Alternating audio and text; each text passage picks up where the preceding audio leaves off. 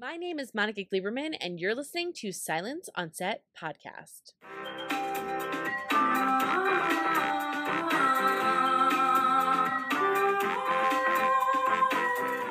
On today's podcast, we have Katherine McNamara, who plays Abby Walker in the Walker prequel called Walker Independence, airing on the CW. It follows Abby Walker, who is an affluent and tough minded Bostonian whose husband is murdered before her eyes while on their journey out west. So, to talk about what fans can expect this upcoming season, what it's like filming in a time period, and yes, to answer that question about that tartan that is shown in the promo photo, here is Katherine McNamara. I want to ask you kind of initially what drew you into playing Abby, and are you impressed that for the time period that she's such a strong woman because we normally don't really get to see that in a period piece. Yeah, and that's you know that's initially what drew me to Abby is when I first read the pilot. It it struck me how you know she's a woman sort of out of time, and she's very educated. She's you know a teacher and an artist and a piano player and all of these things, and suddenly she's you know thrust into a situation where her entire life burns up in front of her in the first 15 minutes. And instead of becoming a victim of her circumstance, she chooses to um, grow from it and move on and, and create her own life, which we very rarely get to see from women in that time. Yeah, it was it was really exciting to like see someone that like took charge, you know? And mm-hmm. even when her character comes across obviously Hoyt, who we all love. We all love Matt Barr. But when you guys come across each other, it's just so funny because you just go toe to toe and it was just yeah. refreshing and i felt like this pilot in particular was so different what i love too about the the hoyt and abby relationship is that you know there are two characters that are both fighting for what they believe to be justice and loyalty and what is right and yet they come at it from very different perspectives and very different moral compasses and they tend to uh, push each other's buttons in a lot of ways but by in doing so they each grow from it in different ways and uh, it's really it's really fascinating to see them confront sides of each other that they otherwise wouldn't have needed to. Yeah, and I really enjoyed too that um like even for a Hoyt, like when when you guys are having conversations, he doesn't treat you like I feel like he would treat another woman for some reason. There's some sort of kindred spirits between the two of mm-hmm. you that you guys relate on. I think you both can see tragedy like within each other for some reason. So I think you guys are like drawn to each other. And mm. I love how it first happens in kind of a funny way that you kind of crossing each other. But then ultimately, you know, you're going to move forward on a trek together for justice. Absolutely. So your character says something that I thought was very interesting. And you're not doing it for revenge, you're doing it for justice. And it's one of the last sentences that kind of like airs in the episode. And mm. why do you think it's important to emphasize that this is not like a revenge, vengeful, angry type of attack, that this is a justice like movement for her? You know, it depends. That's where she starts for sure. But as we move forward in the story, you know, as we all know about, well, then one of the things we all love most about Westerns is that justice is sort of undefined and it's never clean cut. It's always a bit messy in the West. And it'll be interesting to see a woman who has such a strong moral compass have to make choices and have to make sacrifices and and really decide what how far she will go in order to get this justice. And when you read the script, how do you prepare um, as an actress when you find out that you're playing a character where your husband gets murdered, and then now you're in a a town that you're going to be seeing the murderer, and obviously, yeah. we see her make kind of crazy decisions at the beginning, but the fact that you have to rationalize in your brain, like, how would I deal with this? How would yeah. I react seeing this? What is the long game? How do I play this out? So how do you prep for that when you read kind of where you're going? I think it's I mean, first of all, I don't know much about where I'm going. That's that's kind of the interesting thing about working on a television series like this, especially one that's not based on comics or books or anything like that. You really don't know what they're going to do, and the writers are of course very tight-lipped and, you know, don't share too much as much as I ask and as much as I beg. Um, so a lot of it's, you know, as I get each episode, I learn as well.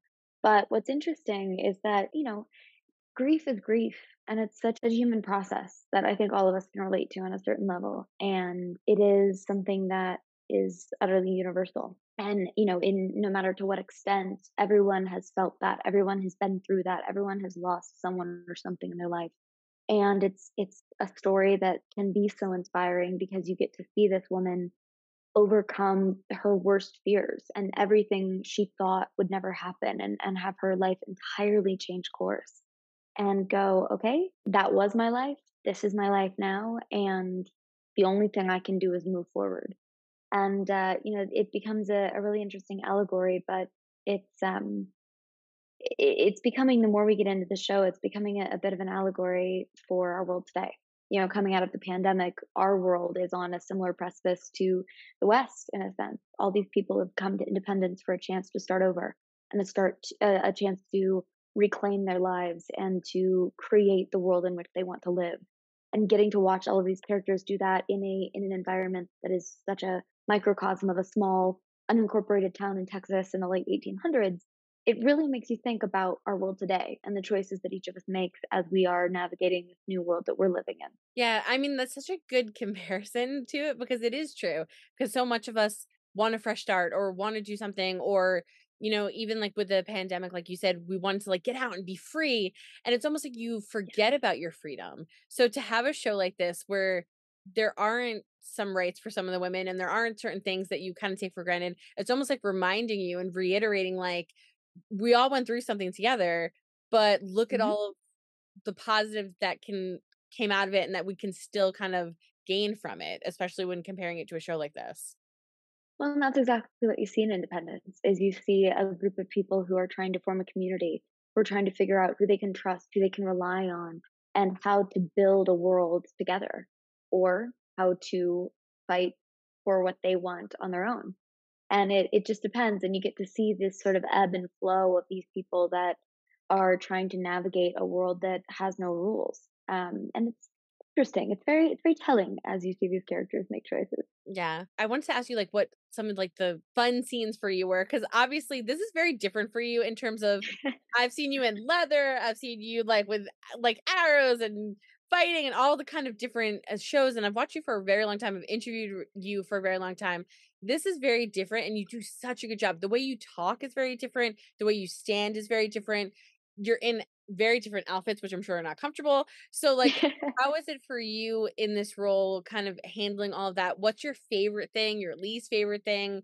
Kind of becoming her. It's a blast. I mean, it's why I do what I do. You know, I get the opportunity to explore a million different lifestyles and and a million different time periods. So much of it is about the the physicality of the character as well and and being immersed in the world. And that's I think my favorite part about Walker Independence. Aside from the people who I mean our cast, our crew, everyone is incredibly lovely but it's getting to come to work every day and step into a world we have our, our town where most of the sets are practical, where we can walk into and out of buildings. And we're in our costume designer, Marion Toy, has created these costumes, and, and her team is amazing. That it's a blend of vintage pieces and pieces that they've made, but it's as historically accurate as possible.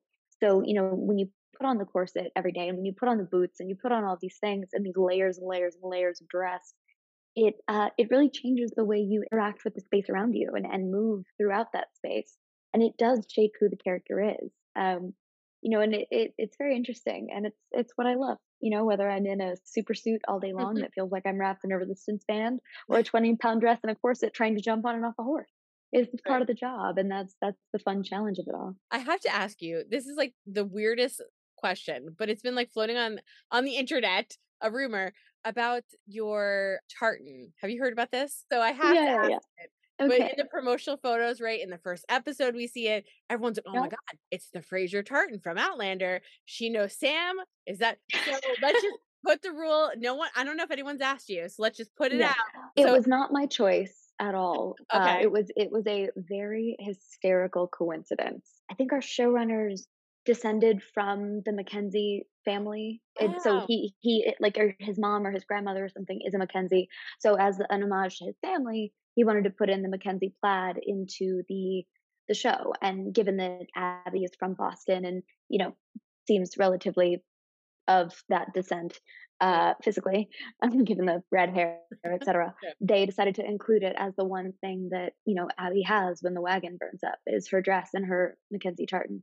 And uh, that just happened to be when the promotional photos came out. I can't tell you how many tweets. I got a text from Sam being like, "Oh, did you steal my tartan?" Like, yes, I did. I'm sorry. Maybe, maybe you know, now that the the Frasers are in America, we can somehow meet somewhere in the middle and know, uh, do a should crossover. do, like, a I really don't cool know. crossover. That would be amazing. Which have Sam on, and all of a sudden you're like, "What are you doing here?" exactly, exactly. so funny because like it literally everybody was talking about, it, and I was going, I didn't even know that. Like I'm like paying attention. You know, I'm watching it differently because I'm like critiquing. right, I'm watching everything, but it was just right. so funny, and it was asked so many times, and I'm going, I don't know if she got asked it, so I guess you got asked it a million times.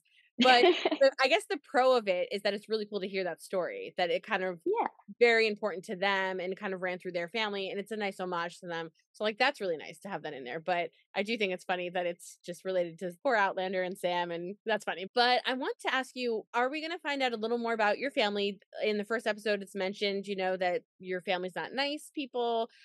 Obviously there's there's things that have happened to you. Are we going to find out more about that? And then how is the relationship between you or i should say abby and Hoyt going to grow as the season progresses. as far as the Abby and Hoyt relationship, it's it's very interesting because given you know that Abby is grieving her husband, there's not necessarily a romantic recourse right away. But what you do see is these two people that are bonded by what they've been through, and these two people that, whether they like it or not, whether they agree or not, are working together because they both want the same thing. And the more we find out about Tom Davidson and what he's planning and his family, it just snowballs from there. In trying to figure out why her husband was murdered, what actually happened that night, Abby's forced to confront her husband's past, what why he actually decided to go west in the first place and also her family and the reasons that she can't go back to Boston, the reasons that she is staying in Independence, and the rifts that may or may not exist there. So um, it's it'll be interesting to watch her sort of confront her past and her future as she's trying to figure things out in the present. I want to make sure I ask you obviously, everyone loved Walker. When this got announced, people were so excited. So, what are you excited for fans to see as the season goes on? I'm excited for people to get to know the characters in town more. You know, that's that's the beauty of Independence is the members of the town and these characters that are played by some of the most wonderful people I've met in my life. And uh, that we everyone really put such heart and soul into the show. It it's amazing to watch these characters as we get to peel back the layers and find out more and more of why these people are independent and what is driving them as we move forward. Yeah, and I also want to add in quickly too. What I thought was really great that your show did, and I feel like we're seeing it more now, is the indigenous aspect. Yeah. So to have not only like, yeah, they're in the background, or oh no, it's people we're fighting. It's a character that's fully fleshed out, that is a part of the story, that is active, and that it's going to be a part of this season and helping Abby and doing whatever they, you know, comes across. So what was that like for you too? Because this is new, which is shocking. Like this should not be new. This should not be something we're talking about, but it's new. And to have someone on there that's fully fleshed out, living from that community is amazing. What did that mean to you in terms of knowing that there was going to be a character full fledged, native background, and we're Yeah. repping the indigenous people, which I think is amazing. it's incredible to see and and the abby calian relationship is one of my absolute favorites on the show you know e- each one is special in its own way but there's a there's a bond and there's a warmth and there's a trust that exists between these two that you don't really see in many of the other characters um, and justin johnson cortez who plays calian does a beautiful job and commits so much time and energy to making sure everything is done properly and and out of respect and celebration for the apache culture. Even down to you know he translates he he works with a member of the apache community to translate things every episode into apache so that they can make sure it's done in a way that's as accurate as possible. Um and and i just give so much credit to justin for all the hard work that he puts in and uh, all of the little easter eggs and and little sprinkles of that that we get to throw in and it, it really does become a significant part of the season. But it's you know and it doesn't stop with justin. I mean there's so many incredible people on the show and so many different people that we get to showcase um, from different backgrounds and cultures on this show. And it, it really does present the west in a much more historically accurate way than than maybe has been done before or at least that's our hope and it's our goal Um, I guess I'll just end with my final question, which is just, you know, obviously fans have followed you from show to show. So for fans that don't get to speak with you and that are super excited and just follow you from thing to thing, is there anything that you want to kind of say to them? just the biggest thank you you know for going from show to show and project to project it's always such a journey and it's such a you never know where you're going to end up next um, and the fact that you know, I've, I've been a part of so many fandoms that have such warmth and such love and such passion for the stories that we're telling. That's all I could ever ask for as as an artist and as a storyteller. And you know, just the fact that folks are excited about the stories that I'm I'm having a part in telling and, and excited to see what's going on next and to come on this journey with us yet again.